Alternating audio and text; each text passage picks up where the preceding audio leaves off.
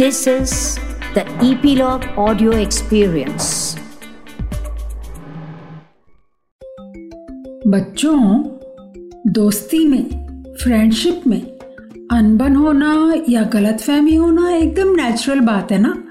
स्वाभाविक है। लेकिन ऐसे में सच्चे दोस्त क्या करते हैं? आज की कहानी मुकाबले की भावना में हम सुनेंगे चुलबुली टेल्स पर। तो आज की कहानी का नाम है मुकाबले की भावना। तिलक के लगभग सभी फ्रेंड्स के पास अपनी अपनी साइकिल थी।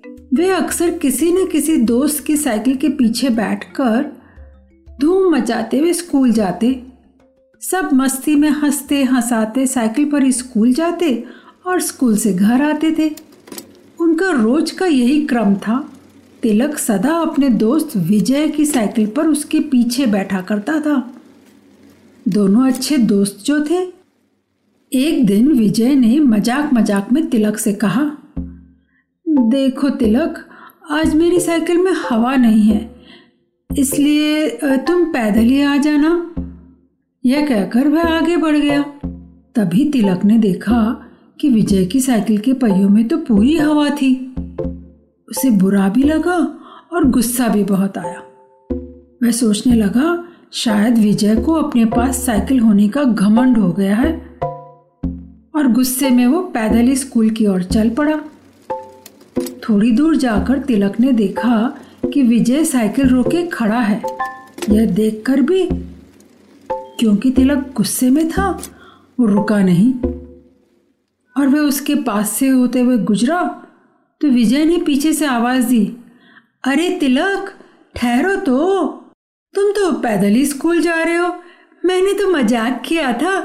आओ, बैठो मेरे पीछे। तिलक का गुस्सा कम नहीं हुआ था। वो नहीं रुका।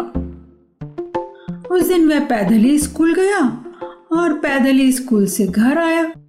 शाम को घर आते ही उसने अपने पापा से कहा, पापा, मुझे भी साइकिल ला दीजिए। मेरे सभी साथी अपनी अपनी साइकिल पर स्कूल जाते हैं। मुझे भी स्कूल अपनी साइकिल पर जाना है। पापा ने कहा, ठीक है। और चार पाँच दिनों के बाद तिलक के पापा ने उसे नई साइकिल ला दी। अब तिलक और विजय दोनों अकेले अकेले अपनी अपनी साइकिल पर स्कूल जाने लगे। पर अब पहले जैसी हँसी मज़ाक भी नहीं होती थी और वो मस्ती भी नहीं होती थी। तिलक के मन में अब भी विजय के लिए गुस्सा था। इसलिए वह विजय को नीचा दिखाने के चक्कर में रहने लगा। एक दिन तिलक ने मनी मन फैसला कर लिया कि उसे अपनी साइकिल सदा विजय से आगे रखनी चाहिए। अब स्कूल से जाते और आते तिलक अपनी साइकिल विजय की साइकिल से आगे ही रखने की कोशिश में रहता। दो तीन दिन बाद रोज ये देखकर विजय भी उसकी इच्छा को भाप गया। उसे समझ आ गया कि तिलक उससे आगे अपनी साइकिल ले जाना चाहता है। अब जब यह दोस्तों की टोली स्कूल जाती तो तिलक और विजय में होड़ सी लगी रहती। दोनों ही अपनी साइकिल एक दूसरे से आगे निकालने की कोशिश में रहते। दोस्ती में अब दोस्ती से ज़्यादा मुकाबले की होड़ लगी रहती थी। ऐसे में कभी तिलक आगे निकल जाता तो कभी विजय कुछ दिनों तक इसी तरह चलता रहा।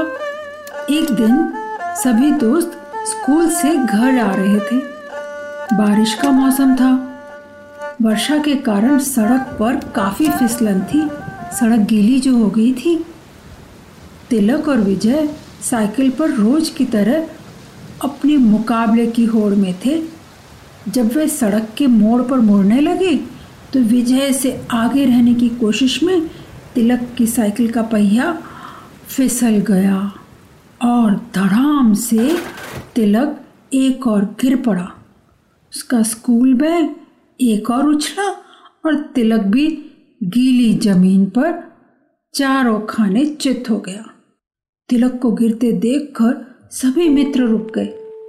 विजय ने भी झट अपनी साइकिल रोकी और उसने आगे बढ़कर तुरंत तिलक को उठा लिया। उसे अधिक चोट तो नहीं आई थी, फिर भी कुछ जगह से हाथ और पाँव की चमड़ी छिल गई थी। कपड़े भी कीचड़ में एकदम गंदे हो गए थे। यह देखकर विजय ने अफसोस से कहा, यह सब हमारी मुकाबले की भावना के कारण ही हुआ है। यदि हम दोनों में एक दूसरे से आगे रहने की होड़ नहीं होती तो तुम्हें यह चोट नहीं लगती और तुम गिरते भी नहीं। आज के बाद सदा तुम ही आगे रहना, मैं तुम्हारे पीछे ही रहा करूँगा। विजय की बात सुनकर तिलक को भी अपनी गलती का एहसास हुआ। शर्मिंदा होकर उसने कहा, नहीं विजय, गलती तो मेरी ही थी। मेरे मन में ही गुस्से से यह भावना आई थी कि तुम मुझसे आगे कभी न जाओ। मैं सदा तुमसे आगे रहकर तुम्हें नीचा दिखाऊँ।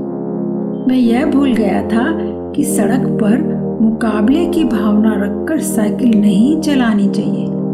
मुझे माफ़ कर दो, प्लीज़। तो देखा, दोस्ती, और क्या दोस्ती में मुकाबला होना चाहिए, सोचकर बताना। तो हमारे साथ जुड़ते रहने की और नई कहानियाँ सुनते रहने की सूचना आपको मिलती रहेगी ईपी लॉग मीडिया वेबसाइट पर। या आपके फेवरेट पॉडकास्ट स्ट्रीमिंग ऐप जैसे कि जियो सावन एप्पल पॉडकास्ट और स्पॉटिफाई पर। तो अपने फ्रेंड्स को भी बताना ना भूलें और हमारी कहानियाँ चुलबुली टेल्स पर सुनते रहें।